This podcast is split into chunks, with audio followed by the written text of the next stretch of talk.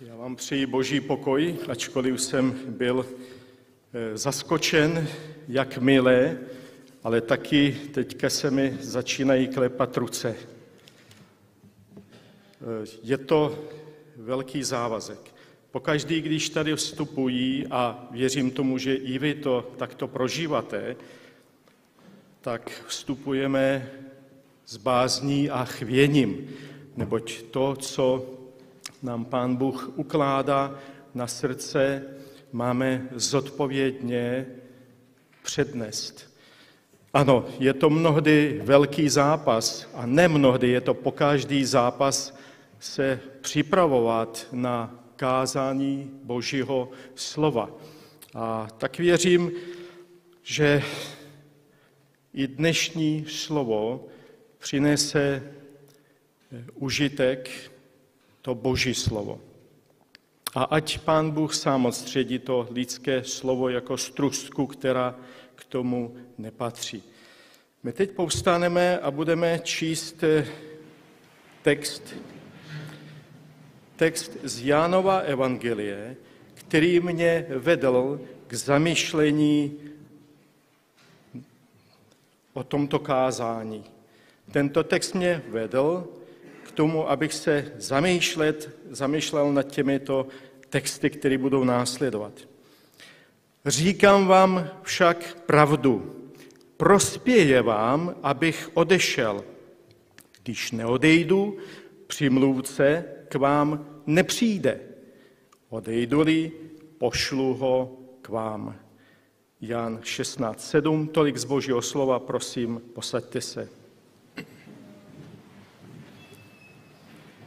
Dnes, jak už bylo řečeno, si jako církev připomínáme letnice, seslání Ducha Svatého. Boží hod svatodušní se ještě označuje, my máme Boží hod vánoční, kdy máme shromáždění, a toto je Boží hod svatodušní či svatodušní svátky. A řecký Pentakoste Méra znamená 50. den. Cituji řečtinu proto, abychom tomu rozuměli, abychom si to přiblížili. A to označuje křesťanský svátek slávený 50 dnů po Velikonocích a 10 dnů po nadebestoupení Páně. A některý křesťanský sbory nebo denominace se přímo označují jako letniční nebo pentakostální křesťané proto, aby ve svém názvu ukázali, že žijí z Ducha Svatého, že jsou někdy duchovnější.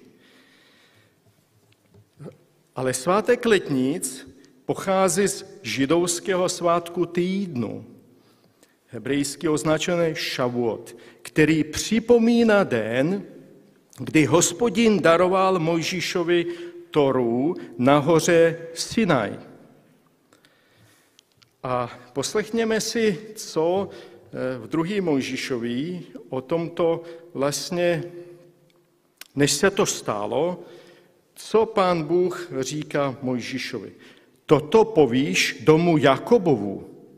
To je 2. Mojžíšova 19. kapitola.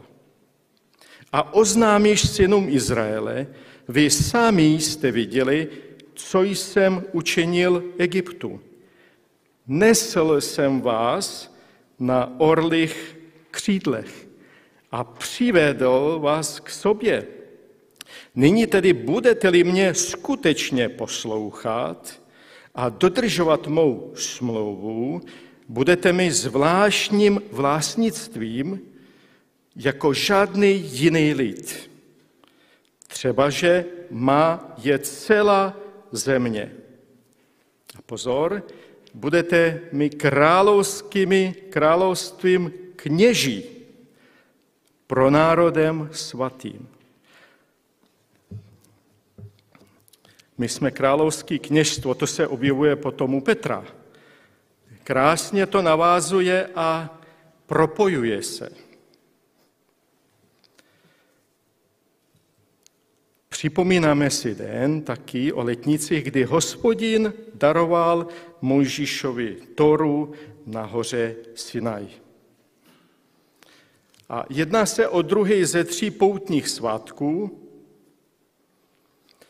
To znamená, že letnice, dovolím si to říct, už byly před letnicemi. Proto není možné porozumět těm křesťanským letnicím, pokud se neponoříme do významu letnic židovských. A velice zajímavě o tom vypovídá Augustin. V den letnic obdrželi Židé zákon psaný Boží rukou a v týžden přišel Duch Svatý. Toto objasňuje, proč Duch Svatý sestoupil na apoštoly zrovna o svátku židovských letnic, aby ukázal, že on je nový.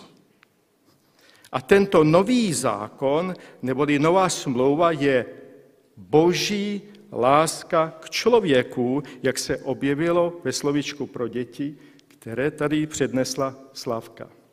Boží láska k člověku, neboť tak Bůh miloval svět. Takto věříme a proto s nadějí vyhlížíme, že dosáhneme slávy Boží. A tato naděje nekláme, jak ji dodává apoštol Pavel, neboť Boží láska je vylita do našich srdcí skrze Ducha Svatého, který nám byl dán, Římanům 5.5. A také, která nás uschopňuje a umožňuje nám chodit podle ducha, ta Boží láska, a žít podle evangelie. A již prorok Jeremiáš prorokuje, že Duchem Svatým vepsal Bůh zákon do našich srdcí. Svůj zákon jim dám do nitra, vypíši jim jej do srdce. Jeremiáš 31:33. Nádherné propojení. Rád bych se teď proto vrátil ke slovům Pána Ježíše, kde svým učedníkům otevírá tento pro ně nový, ještě nepoznaný rozměr.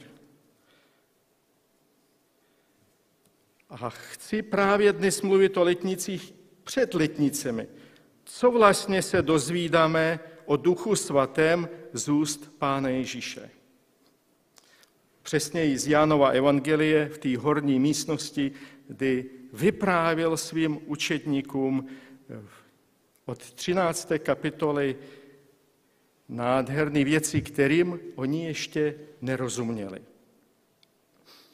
Jan 14:15. Milujete-li mne, budete zachovávat má přikázání. 16. verš. A já požádám Otce a on vám dá jiného přimluvce, aby byl s vámi na věky. Základní podmínkou, tedy pro život v Boží přítomnosti a z Boží moci, je láska k Pánu Ježíši. Ta láska nás bude doprovázet vlastně celý kázání, jak jsme již pověděli. Bez lásky k Pánu Ježíši naše víra postrádá smysl. Obsah je prázdná a dokonce je absurdní. Vždyť kdo nemá syna, nemá ani otce. Proto jen z lásky Boží v té nádherné duchovní svobodě můžeme zachovávat Boží přikázání a naplňovat to, co se mu líbí. A to nové přikázání, které nám Pán Ježíš dal, abychom se milovali navzájem. Dále se pak dozvídáme, že syn požádá otce a on vám dá, nám také dá jiného přimluvce, který zůstane s námi na věky. To znamená trvale. Duch Boží od letnic nikdy nebyl vzat nebo odvolán, je zde trvale. To je záměr a také Boží zaslíbení v jednom, které můžeme uchopit jedině vírou. Zatímco starosmluvní rozměr vidíme v částečném naplnění. Naplnění pro určitý úkol, pro zmocnění k určitému úkolu, které pán Bůh dával svým služebníkem. A tak například David zpívá ve svém žálmu: neodvrhuj mě od své tváře, svého svatého ducha mi neber, žálm 51:13. A další dvě místa, kde se vyskytuje termín Duch svatý, je v Izajáši 63. kapitoly. Co ale znamená přimlouvce? Je to nějaký přemlouvač? Přemlouvá Pána Boha? Původní řecký termín ve smyslu pasivní je ten přivolaný na pomoc, na obranu a také i jako obhajce před soudem. Duch svatý je jednak obhajcem Božím v životě lidském, také obhajcem člověka ve chvíli zkoušky před soudem lidským. Například, mějte se na pozoru před lidmi, neboť vás budou vydávat soudům, budou vás zbičovat ve svých synagogách, dokonce před vládaře a krále vás budou vodit kvůli mně, jim i pohánům na svědectví.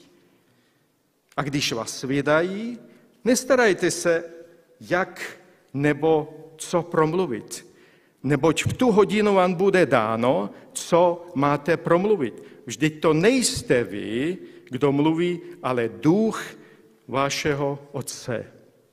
Matouš 10. A dále pak v textu u Jana máme 14:17. Dá nám ducha pravdy, kterého svět nemůže přijmout, poněvadž ho nevidí ani nezná. Ale vy jej znáte, neboť s vámi zůstává a ve vás bude. Duch svatý je nazván také duchem pravdy, který zná plány Boží, ale pozor, i naše lidské nitro. Jeho úkolem je vést nás po Božích cestách, prozářovat temnoty našich srdcí, napomínat a usvědčovat z hříchu a také ukazovat na velikost Božího milosrdenství. Pravda o Bohu, ale taky pravda o nás, o mně. Duch svatý nám také připomíná návaznost díla pozemského Ježíše. A Pán Ježíš o sobě prohlášuje: já jsem se proto narodil a proto jsem přišel na svět, abych vydal svědectví pravdě. Každý, kdo je z pravdy, slyší můj hlas. To je Ježíšova výpověď před Pilátem. A co Pilát? Pilát a s ním i celý svět, který ho nezná, reaguje řečnickou otázkou. Co je pravda?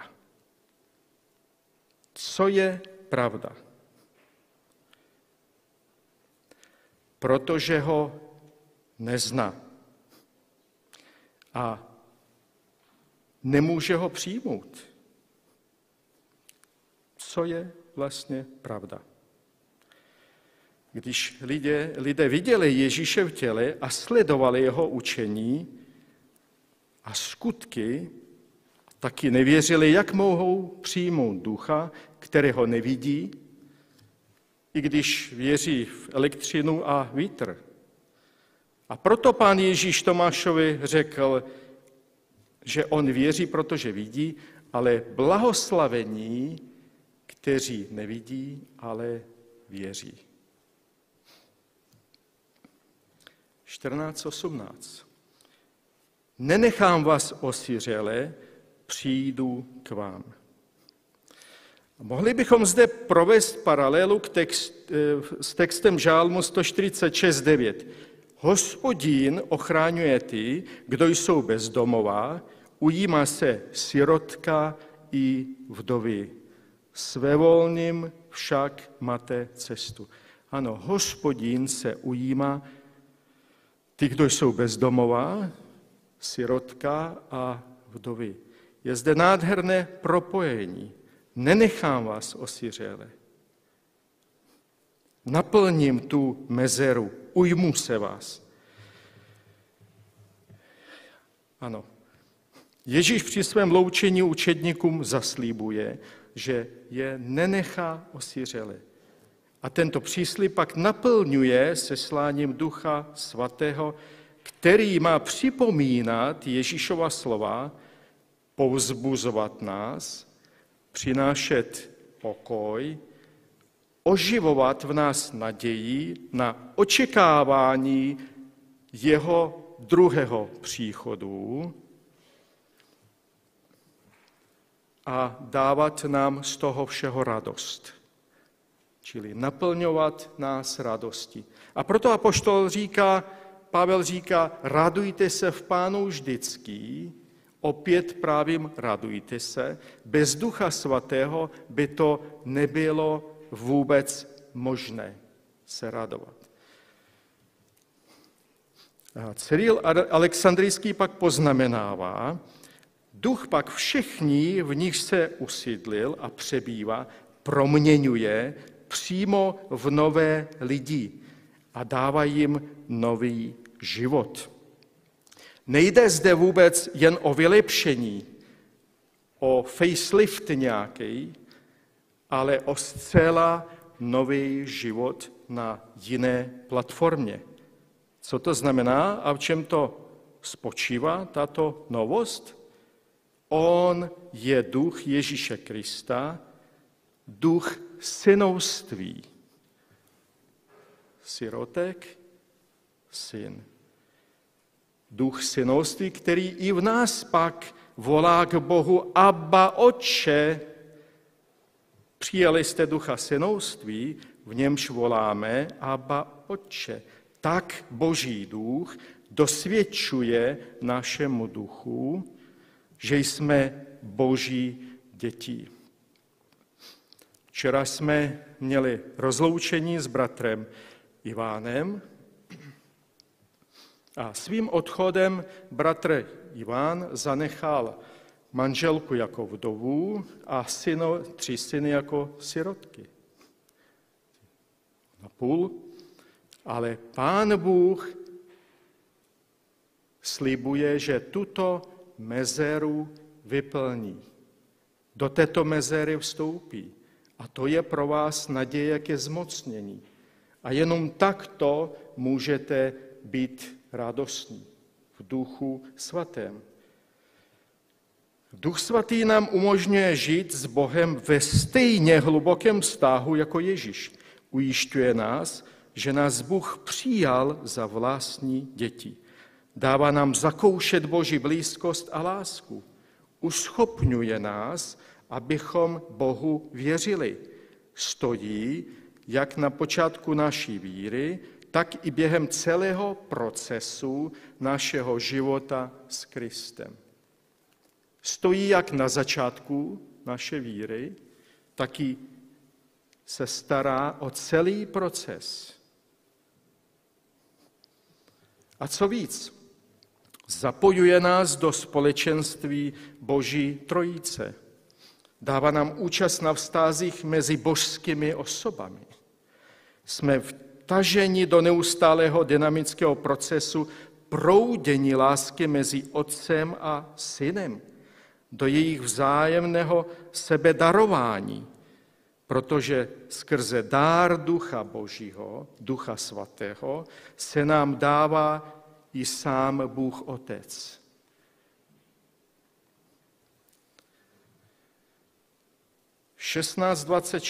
Ale přimluvce Duch Svatý, kterého pošle Otec ve jménu mém, ten vás naučí a nás všemu a připomene vám všecko, co jsem vám řekl. naučí všemu a připomene nám všecko. Toto bylo předně adresováno apoštolům, ale posléze, jak čtu, i nám. Nejedná se o to, že by učedníci měli špatnou paměť, nebo se na ní odvolávali. Pan Ježíš je 3 roky učil a proto měl zájem, aby toto bohaté dědictví pravdy uchovávali a předávali dál. On je vyučoval a Duch Svatý jim to všechno bude připomínat a připomínat v tom procesu. Duch Svatý měl tedy dokončit to, co Pán Ježíš zde započal. Službou Ducha Svatého tedy bylo připomínat a doplňovat a toto Ježíšovo zaslíbení se pak naplnilo sepsáním nového zákona, nové smlouvy. Nejedno byli plni Ducha Svatého, puzení Duchem Svatým a psali o tom, co měli psát. Nepsali sami za sebe, ale psali v moci Ducha Svatého, neboť veškeré písmo je vdechnuté Božím duchem. Ano, v tomto textu Pavel zmiňuje předně Starý zákon, ale prorocký i Nový zákon. Celé písmo. A díky tomuto písmu, které máme, i my můžeme být vyučováni, povzbuzováni a utvrzováni ve víře. Pokoj vám zanechávám, 14.27, svůj pokoj vám dávám, ne jako svět já vám dávám. Ať se vaše srdce nechvěje a neděsí. Pokoj tedy je souhrnný výraz pro smíření mezi Bohem a člověkem. Pokoj je taky harmonický vztah k Bohu Otci, k blížnímu svému a k sobě samému. Nevěřící svět tento pokoj nezná, ani ho nemůže mít, protože nevěřící člověk není smířen s Bohem. A Cyril Jeruzalemský shrnuje působení Ducha Svatého v srdcích věřících takto. Přistupuje k nám tiše a mírně. Cítíme jeho sládkost a vůni. Přichází jako pravý ochránce. Přichází přece zachránit a uzdravit, poučit a napomenout, povzbudit a potěšit, dát duši světlo. Nejprve duši toho, kdo jej přijímá, a pak jeho působením i duši jiných. Krásný citát. 15.26. Až přijde přimluvce, kterého vám pošlu od Otce, Duch pravdy, jenž od Otce vychází, ten o mně vydá svědectví. 27. verš. Také vy vydávejte svědectví, neboť jste se mnou od začátku. Svědectví o Ježíši Kristu není v moci člověka, protože je to moc Ducha Svatého. Protože on sám nás k tomu zmocňuje. A tak pak apoštol Pavel může deklarovat, že nestydím se za evangelium, neboť je to Boží moc k záchraně pro každého, kdo věří. Předně pro Žida, ale i pro Řeka. Římanům 1.16. A v tomto kontextu i my můžeme vydávat svědectví a nestydět se za Pána Ježíše.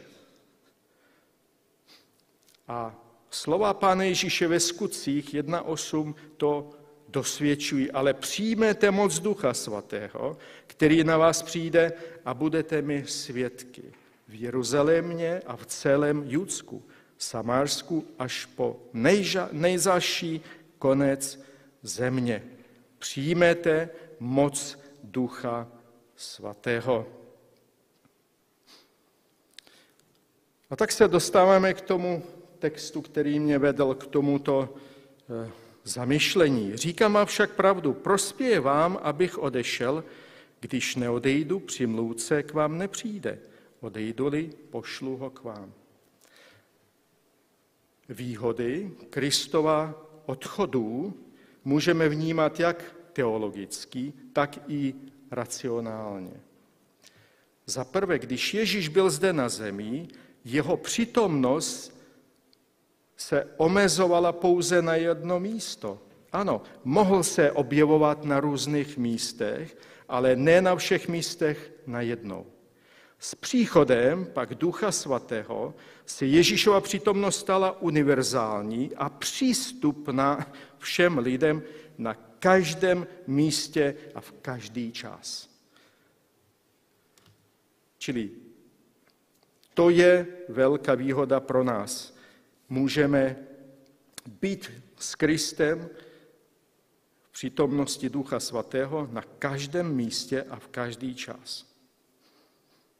Ale další výhodou příchodu Ducha Svatého se stala jeho přítomnost vnitru každého z nás.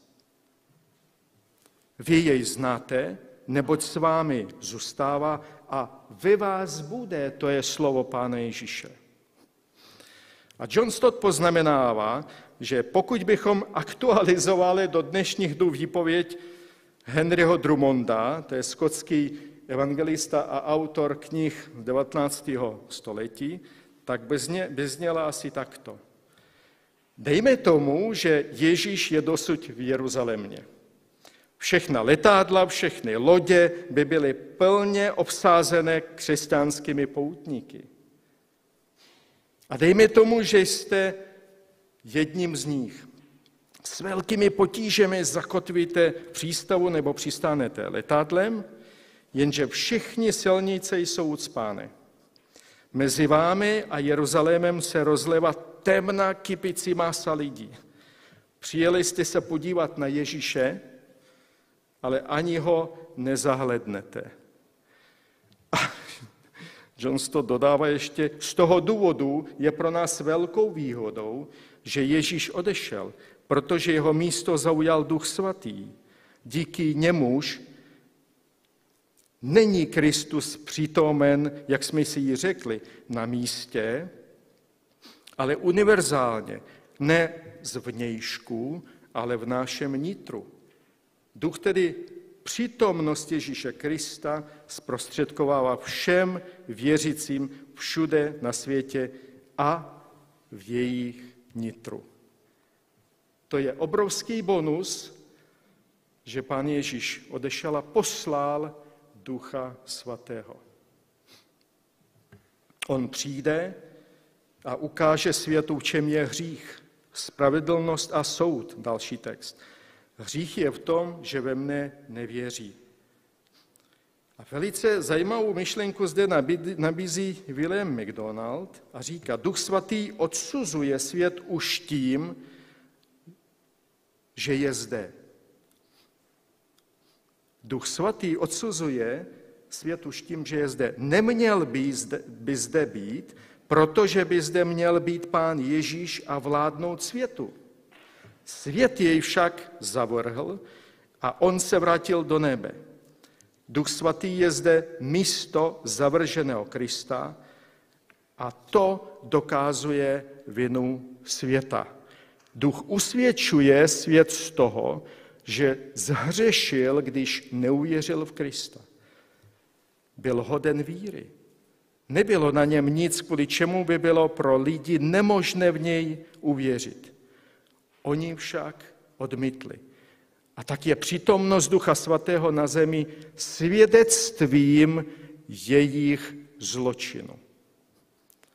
To je silná věta. Konec citace. Jednotné číslo hřích, které je užité v našem textu, poukazuje na určitý hřích. A jedná se o hřích nevíry. Nevíry v Ježíše Krista jako Mesiáše a Syna Božího. A v konečném důsledku je to jediný hřích, jímž jsou lidé odsouzeni do věčného zahynutí. Kdo v něho věří, není souzen. Kristovo slovo. Kdo však nevěří, již je odsouzen, protože neuvěřil ve jméno jediného Syna Božího. Jan 3,18. Pán Bůh nikoho do pekla neposílá, milí přítomní. Pán Bůh nikoho do pekla neposílá. Lidi se vybírají v konečném důsledku cestu sami. Lidé přece nepůjdou jednou do věčné samoty, protože nemohli věřit, protože jim to nebylo umožněno, ale proto, že věřit nechtěli. Není tedy pravdou, že Bůh posílá lidi do pekla, jak si někdo myslí. Každý tam nakonec půjde sám, ze své vlastní vůle, protože Bůh nemohl udělat více, než udělal, aby jak mne, tak tebe a kohokoliv jiného přesvědčil o své veliké lásce a přitom ponechal nám možnost reagovat na jeho dílo záchrany vírou. To je Boží velkorysost. Vírou ve jméno jediného Syna Božího. 10. verš, spravedlnost v tom, že odcházím k Otci a již mě nespatříte.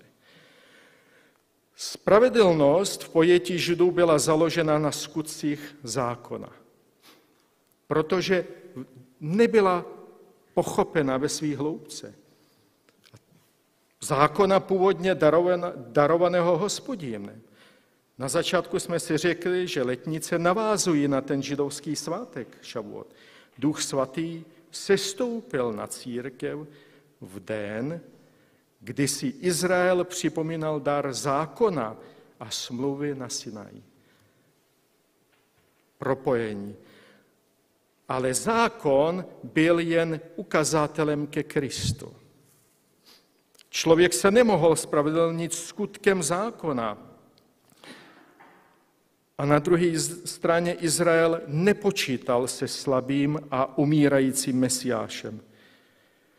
Na to byl příliš silný. Příliš silný ve své lidské samospravedlnosti. Samospravedlnost. Nemohl připustit, že potřebuje ve své lidské bídě dokonalou a zástupnou oběť za hřích. Čekal na osvoboditele politického a povrchního. Nevnímal potřebu vnitřního světla ve svém srdci.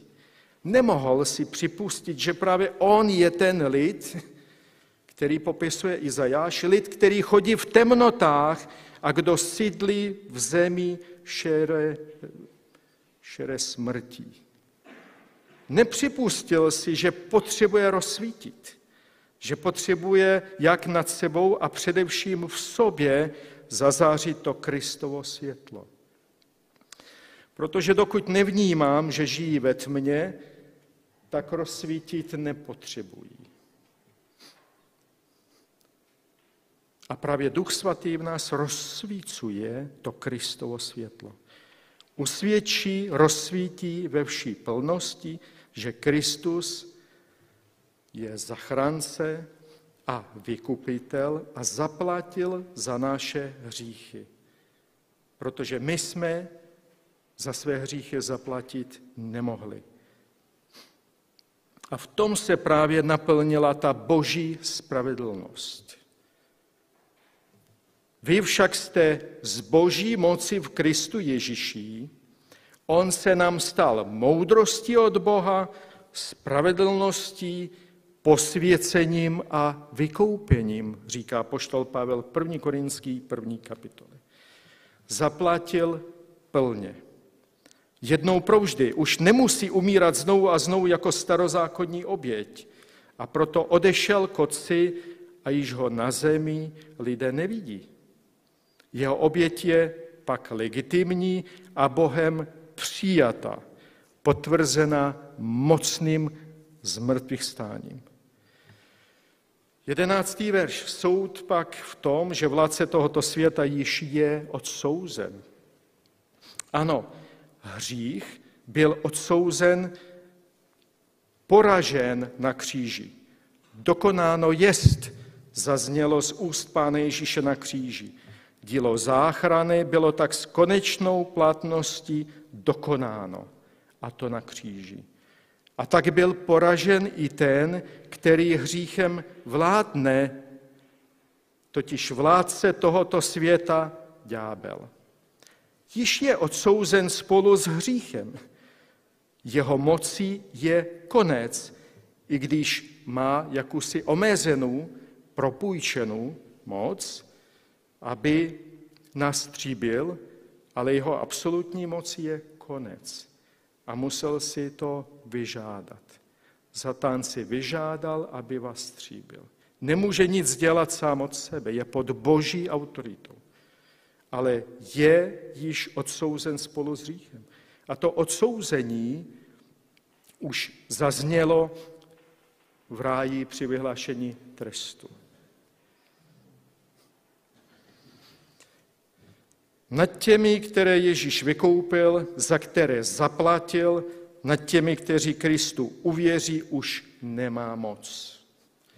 A proto, když se modlíme při pokoušení, tak voláme: Pane Ježíši Kriste, my jsme vykoupeni. My patříme tobě a proto nad náma ten zlý nemá moc. A takto se můžeme vzpírat a uteče od nás. Skrze Kristův kříž a vzkříšení byl vládce tohoto světa navždy odsouzen. 12. verš. Ještě mnoho jiného bych vám měl povědět, ale nyní byste to nesnesli. Doufám, že nebudu dlouho mluvit, aby jsme potom neslesli mě. Pan Ježíš chtěl toho mnoho povědět. Chtěl je tomu naučit mnohem víc, ale učedníci ještě nebyli připraveni. Nesnesli by to. Míra jejich víry neměla na to kapacitu. Nepřijali by to a nechápali. Oni toho mnoho potom nechápali až do Kristova zmrtvýchstání. Ti, kteří se dušovali, že zůstanou s nimi, kdyby šel na smrt, nakonec strachem byli diskvalifikováni. A tak všechno má svůj čas, jak čteme v knize Kazatel. Všechno má určenou chvíli. Je zapotřebí, aby se ten čas naplnil. Čas, ale podle božího svrchovaného rozhodnutí, ne podle nás. Jakmile však přijde on, duch pravdy, uvede vás do veškeré pravdy, neboť nebude mluvit sám ze sebe, ale bude mluvit, co uslyší, a oznámí vám to, co má přijít. On mě oslaví, neboť vám bude zvěstovat, co přijme ode mne. Všecko, co má otec, jest mé, proto jsem vám řekl, že vám bude zvěstovat, co přijme ode mne. Pokud čtete těch pár veršů, nevím, zda v nich vnímáte provázanost a těsné harmonické soužití Boží trojice. Já v tom to neskutečně vidím.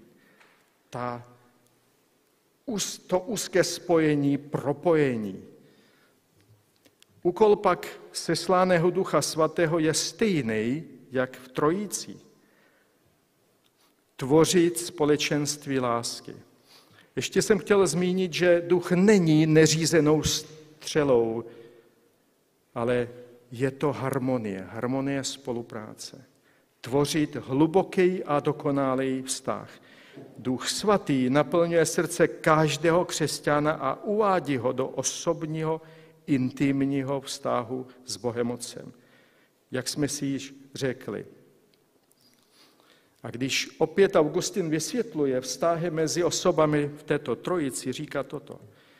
Duch Svatý je láska mezi Otcem a Synem. Duch Svatý je zároveň dárem, poutem lásky i láskou osobou. Duch láska rozdmýchává v našich srdcích plámen lásky.